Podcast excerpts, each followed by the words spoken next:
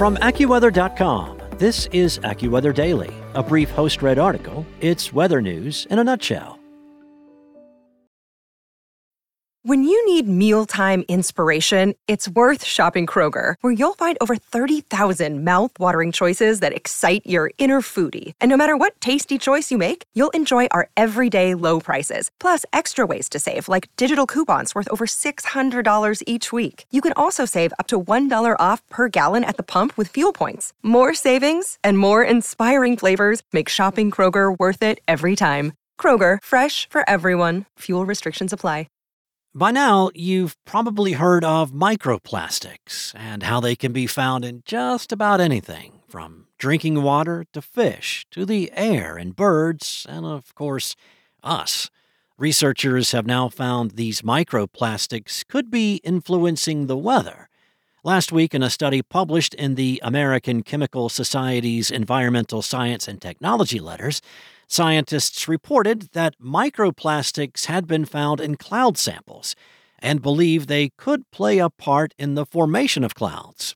Microplastics are tiny pieces of plastic that are no larger than 5 millimeters and form when larger plastics break down, either by chemically degrading or physically wearing down into smaller pieces. Now, the smaller it is, the easier that these pieces get into things and ultimately end up in things like clouds. Clouds form when water vapor interacts with tiny solid particles in the atmosphere, like dust, ash, or salt from the ocean, and then turns into water droplets. Now, microplastics can be added to that list of things that water vapor can interact with. Once the water droplets cling to microplastics and other tiny particles, more water droplets are pulled together and clouds form. Could a greater concentration of microplastics lead to more clouds? Will an increase in clouds lead to more precipitation or larger swaths of cooler conditions? Well, those questions remain unanswered for now, but are certainly cause for more research.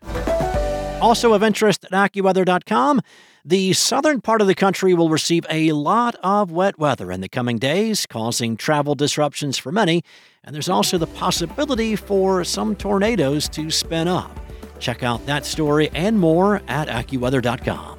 And for your local forecast at your fingertips, download the AccuWeather app.